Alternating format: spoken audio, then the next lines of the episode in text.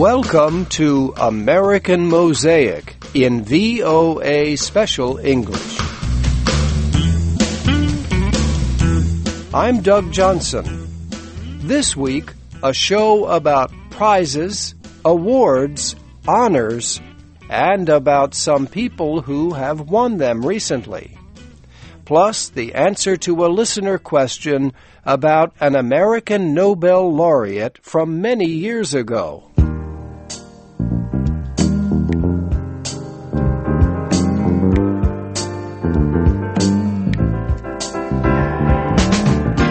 Forty years ago, the community of Seneca Falls, New York, decided to create a Hall of Fame for women.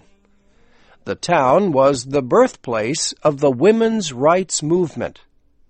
Shirley Griffith tells about the National Women's Hall of Fame and some of its new members. In 1848, 300 women and men gathered in Seneca Falls for the first Women's Rights Convention.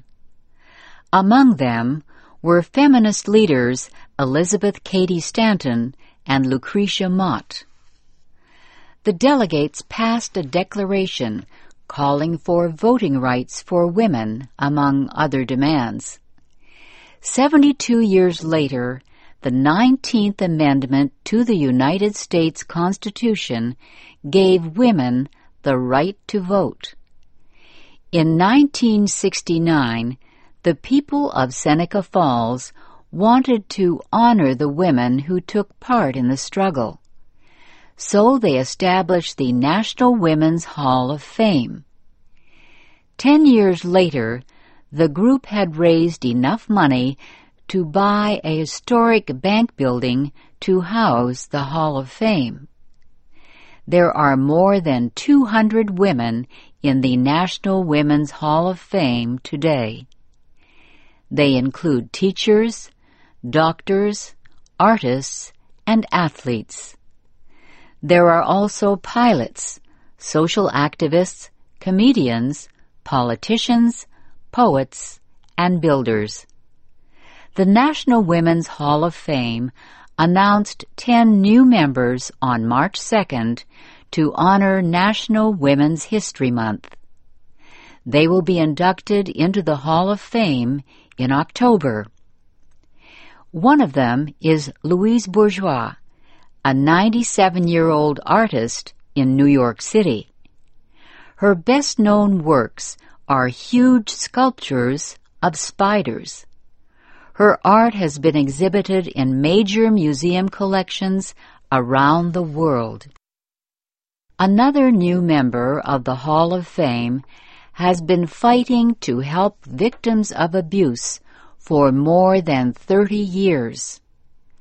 Susan Kelly Dreiss grew up in a violent home. She started her career by helping to set up a shelter for abused women. Later, she helped gain passage of the first law against domestic violence in the state of Pennsylvania. Now, Ms. Kelly Dreiss works on the issue at the national level.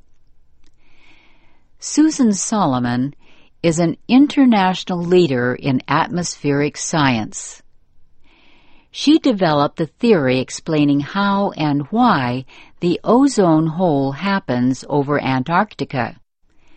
She also got some of the first chemical measurements that showed man-made chlorofluorocarbons caused the hole. Ms. Solomon served as one of the leaders of the Intergovernmental Panel on Climate Change. This group shared the Nobel Peace Prize with former American Vice President Al Gore in 2007. Other new members include Emma Lazarus, the great 19th century Jewish poet. Her famous poem is on the base of the Statue of Liberty in New York Harbor. Scientist Mildred Cohn also will be inducted into the National Women's Hall of Fame. Her biological research has won many awards, including a National Medal of Science.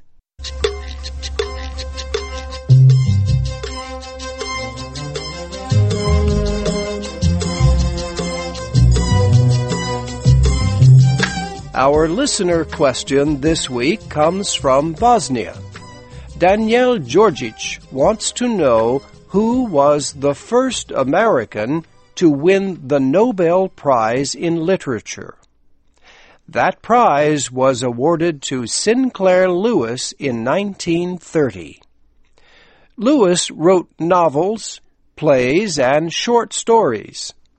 He was honored for his art of description and his ability to create, with wit and humor, new kinds of characters. Sinclair Lewis's novels are darkly funny examinations of American society and culture. Main Street, from 1920, tells about the conflict and cooperation among people in a small town and the rural community around it. The Nobel Prize Committee said the book provides one of the best descriptions of small town life ever written. Babbitt from 1922 humorously criticizes America's desire for goods and its sales industry. The Nobel Committee called George Babbitt the popular hero of the American middle class. Sinclair Lewis's novel Elmer Gantry is about a Christian clergyman who does not obey the morals he professes. He uses religion to get women and make himself rich. The Nobel Committee said the book is like a surgical operation on one of the most delicate parts of the social body. These books were hugely popular. 180,000 copies of Main Street were sold in the first six months after it was published. Millions more were sold in the years that followed. However, the way the writer presented Americans and their values angered some American religious leaders and literary critics. Sinclair Lewis discussed this criticism in the speech he gave when accepting the Nobel Prize. He said most American writers and readers were still afraid of any literature which is not a glorification of everything American, a glorification of our faults as well as our virtues. But he also said he had every hope and eager belief for the future of American literature. He named many young American writers at the time who, he said, were working without fear of the critic. He said these writers were true to themselves in their work and were full of passion for it.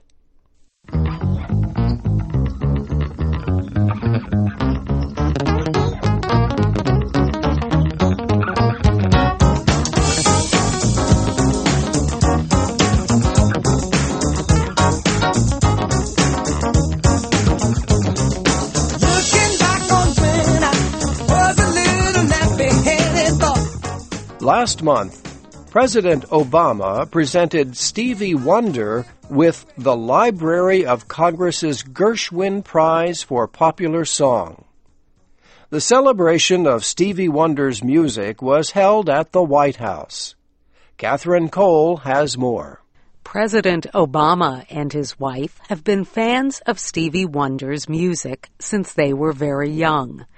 In fact, Mr. Obama told the gathering that Michelle probably would not have dated him if they had not agreed on Stevie Wonder. The musician has been writing, singing, and playing music almost all his life. He was born in Saginaw, Michigan in 1950 and became blind shortly after birth. His family moved to Detroit when he was three. He learned to play harmonica, drums, and piano at a very young age. He first sang in church. He was signed by Motown Records and began his recording career at age 12 as Little Stevie Wonder. Here is Uptight, Everything's Alright, a hit from his late teenage years. Baby,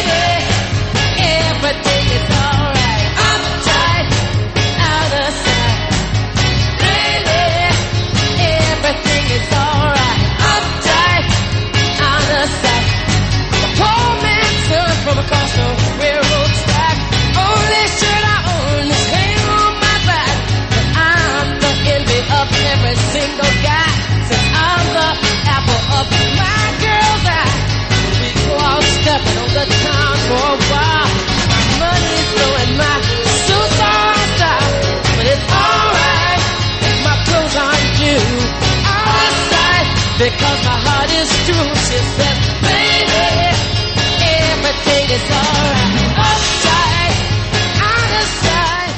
Many musical stars came out to celebrate Stevie Wonder and perform his music at a special concert at the White House on February 25th. Among them were jazz musician Diana Krall, who sang Blame It on the Sun. Hip hop artist will.i.am performed Master Blaster Jammin'. Paul Simon, who won the first Gershwin Prize in 2007, performed If It's Magic. Here is Stevie Wonder with that same song from 1976. If it's magic, then why can't it be everlasting? Like the sun that always shines, like the poet's endless rhyme, like the galaxies in time. If it's pleasing, then why can't it be never leaving? Like the day that never fails. Like on seashores there are shells. Like the time that always tells. The Gershwin Prize for Popular Song is named for the songwriting team of George and Ira Gershwin. It honors an American composer or performer.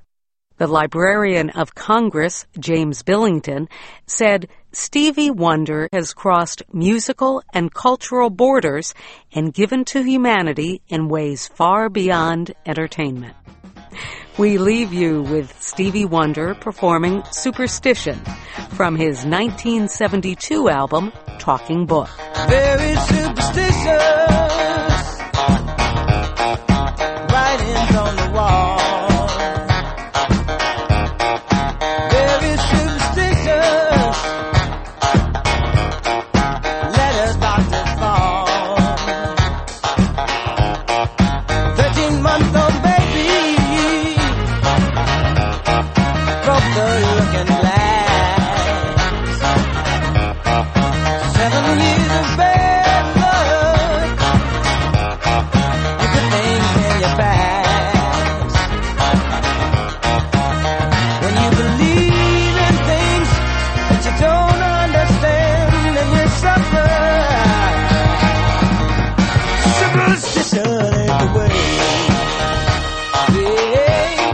I'm Doug Johnson. I hope you enjoyed our program today. It was written and produced by Katie Weaver. Join us again next week for American Mosaic, VOA's radio magazine in special English. do all that you can.